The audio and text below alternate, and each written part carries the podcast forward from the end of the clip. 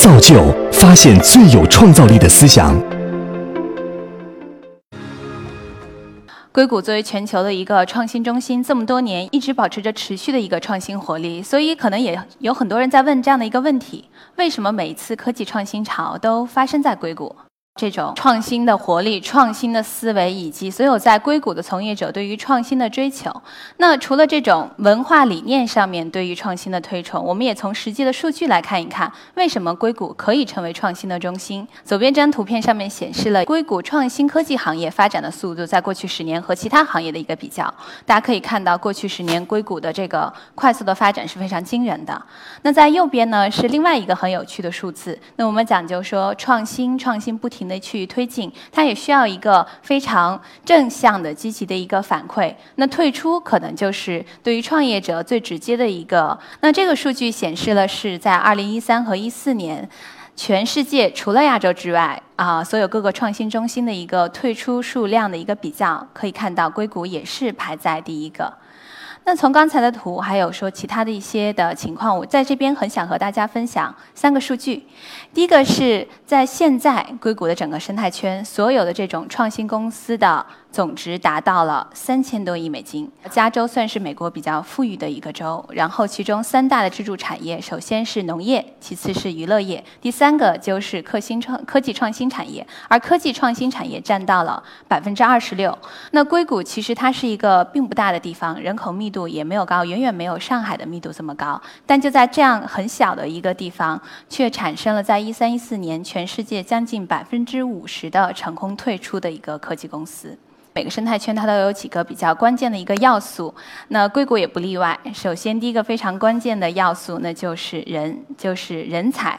那要提到人才的话呢，首先也叫先提一下非常重要的一个学校，就是也是我的母校——斯坦福大学。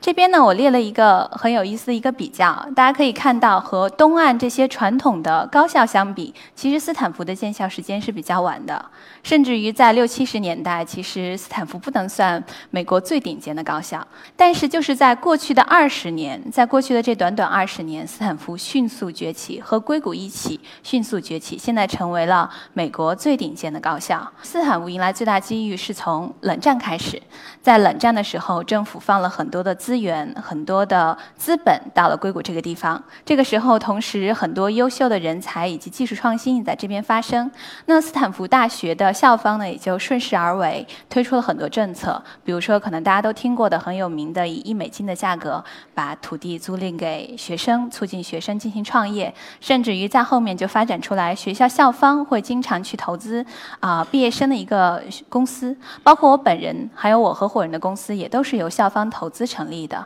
再到现在，斯坦福还有一个非常就是优质的一点，就是它在科研和应用方面的一个结合。我相信很多创业者，如果是在学校是读工科的，可能都会面临一个问题：怎么样可以把我做研究的东西、做研究的部分和市场紧密的联合起来？那斯坦福校方在这点做的就非常好。我读的专业是材料科学工程，可能很多人听到这个概念，第一反应是啊，非常基础的一个学科。但我们在学校做的很多应用，却和无论是说锂电池、生物传感器等等这些方面紧密相结合的，从而学校也就促进了学生，帮助了学生可以快速的把我们手头做的一些科研的结果、一些专利的技术快速变现、快速应推入推入商业化，推入到一个更加合适的一个应用场景。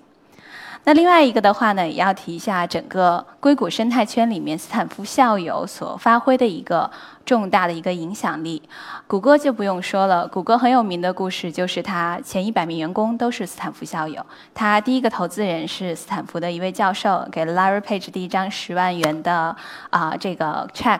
同时的话，到目前为止，谷歌每二十名员工里面还有一名是斯坦福校友。在下面我也罗列了一些其他由斯坦福校友啊发发起、创始以及到现在做的非常成功的公司。大家可以看到，其实他们并不是一个时代的公司。从最早我们可能听到硅谷创新的起源，仙童仙童那一批人，再到后来最早的互联网时代的崛起，雅虎，再到后面的谷歌，再到现在的 Instagram、Snapchat，这些都是一批又一批校友在中间进行贡献。而且由于是校友创建的这些公司，当他们获得成功之后，他不仅说愿意回馈给学校，他也更愿意去招聘斯坦福的毕业生。同时，当他看到很多优质的公司在硅谷发生和产生之后的话，他也愿意以一个更加合适的市场价格去进行收并购，保证整个行业里面资本的一个良性的流通度。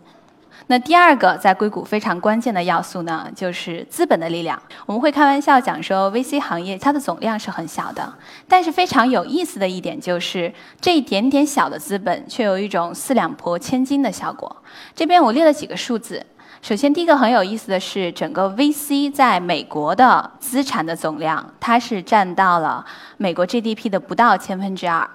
但是，由 VC 投资、支持、帮助，以及到最后获得成功的一个市场反馈的高科技公司，它所贡献的啊，美国的 GDP 是超过了百分之二十。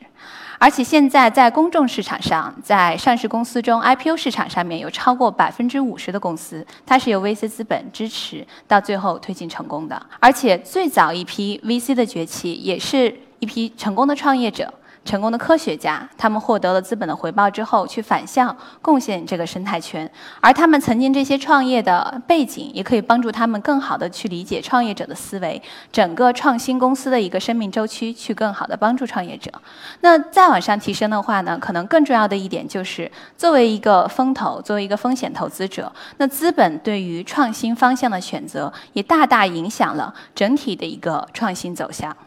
那刚才讲到了人。然后讲到了资本，还有一个非常重要的，就是也是在硅谷有非常多存在的，就是这些大鳄们，这些非常成功的公司们。更多呢，它是提供了一个非常完整的退出市场。这可能也是中国和美国市场不太一样的一点，因为在美国，其实超过百分之九十的公司它是通过收并购进行退出的，而且这种收并购它的价格可能市场均值在三千万到一亿美金左右。可能很多创业者做三年到五年，五年到七年，然后会进行。一个快速的收并购，获得初始的一个资本积累，再进行下一批的创新。而且这些大鳄们、这些大的公司、成功的创业者、成功的企业家，他也会非常愿意去传承他的这种企业家精神。就可能很多人第一次去硅谷会有点失望，因为我们那边很村儿，我们就说我们那是一个乡下，呃，房子也都是二层小楼，然后也是比较啊老的房子。大家平时可能穿的就是仔裤、T 恤，然后啊运动鞋。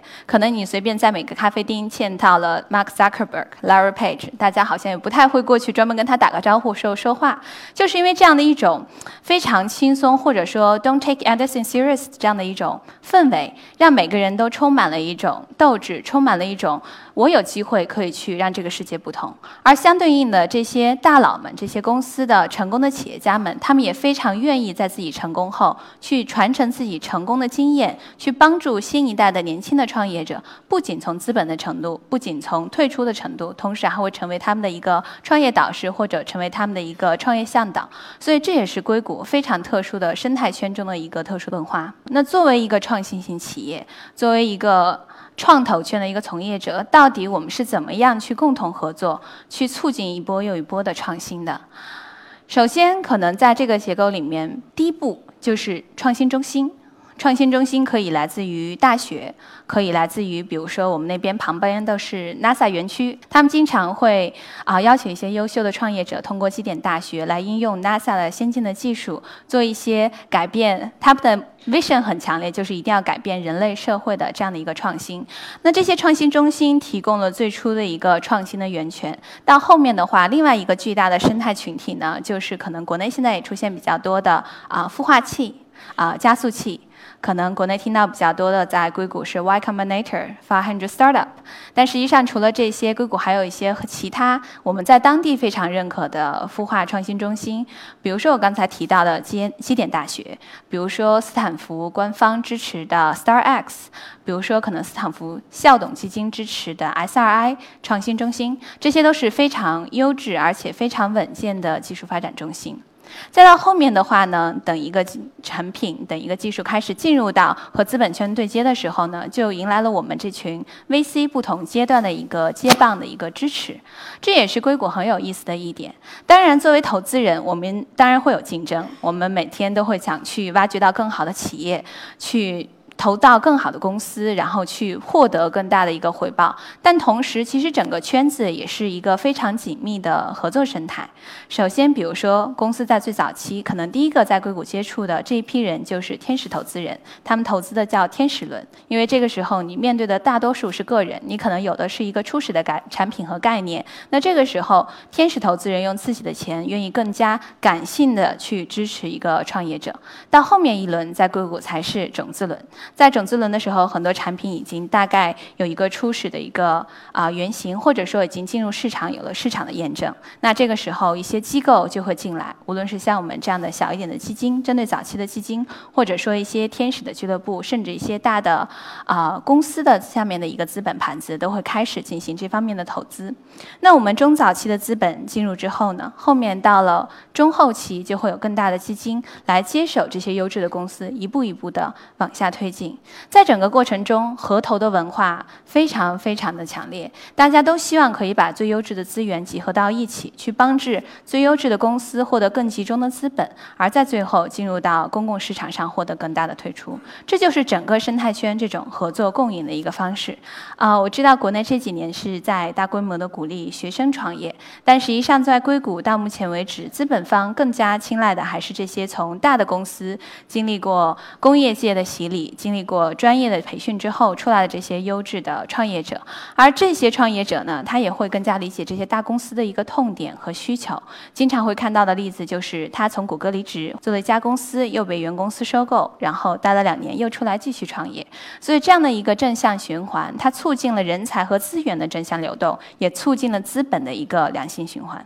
过去十年，我们经历了互联网进化史。其实我们每次讨论到一个。技术的变革，一个创新潮变革的时候，可能需要看的是它是不是在根本上，从一个信息载体的层面上去变革了现在我们所处在的这个时代。但其实过去的十年，互联网的出现、智能手机的出现是一个变革，但它出现之后，更多的创新是发生在这个信息载体、信息平台之上的一些应用的创新。从最早我们说叫啊，Internet of Document。到后面有 Internet of People，到现在我们说万物互联 Internet of Things。但是过去这十几年，我们也可以看到互联网层面的一个创新，应用层面的一个创新已经走到了一个节点。那这个时候就会在很多人都会开始探讨，是不是下一代的一个创新潮就要来临了？那从过去这十几年的互联网的发展，我们可以看到，现在市场有需求。它已经有需求要去寻找下一个信息载体，下一个大的一个创新的一个潮流的一个来临。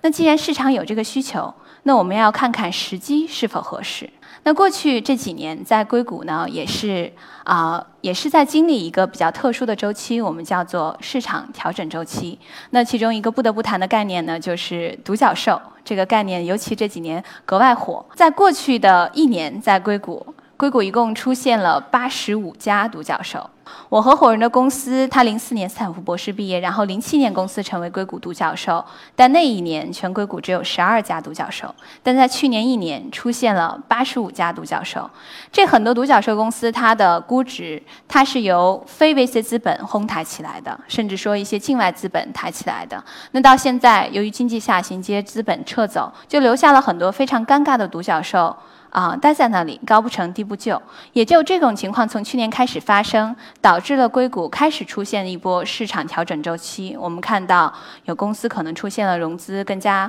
困难的阶段，可能有些人在讲资本寒冬，但实际上从我们作为这个行业的从业者，作为我们这个资本方来讲，我们却觉得这是一个这是一个信号。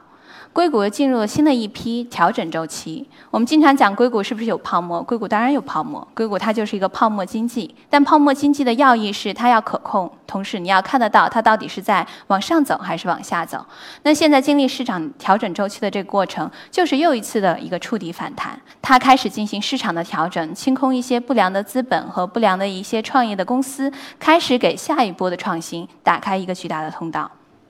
再从去年开始，我们就看到很多的优质资本开始转向往技术创新的投资。那我们刚才提到说，经济在下行，整个经济周期在进行又一轮又一轮的调整。那可能当经济周期发生的时候，很多系统性的参数是我们作为个人，甚至说作为一个国家是无法改变的，比如说人口架构，比如说杠杆率，比如说负债率，这些东西都无法改变。但是看过去这。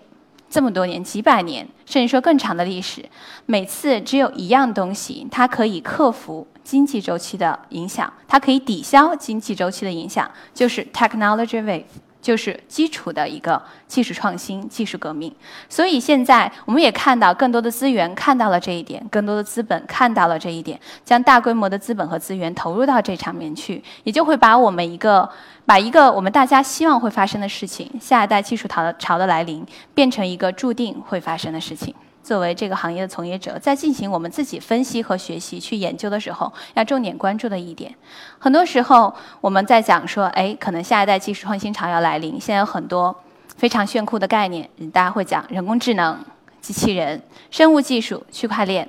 这些会不会是我们下一代的创新潮？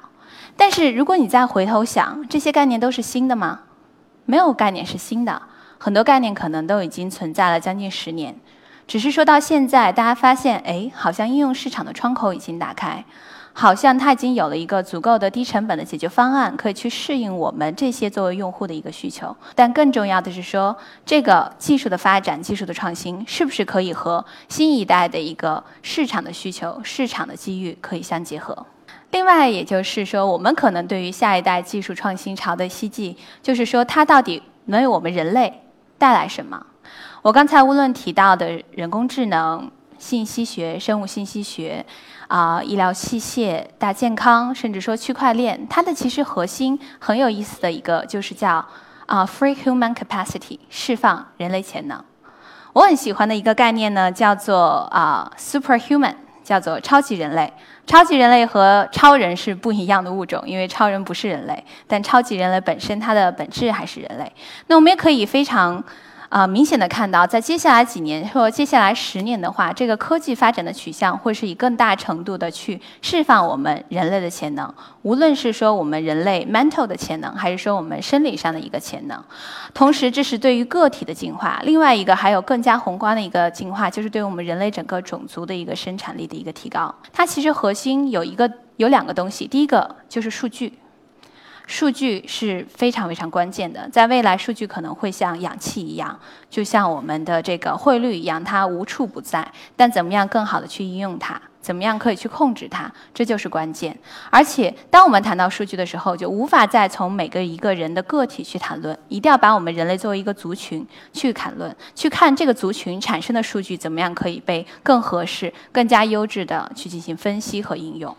那有了数据，另外一个就是平台性的一个技术，也是我刚才说的下一代信息载体。有了下一代信息载体，它最大的一个功能就是把我们每一个人连接起来。我是一个点，你是一个点，我们今天可能现场有几百个点。我们这些点连接起来之后的话，我作为一个单个的人类，我可能可以应用到所有人类的大脑的一个运算能力，去进行生产力的一个探索。这就是我们可能可以预见的，可以看到科技给人类带来的一个最大的提升。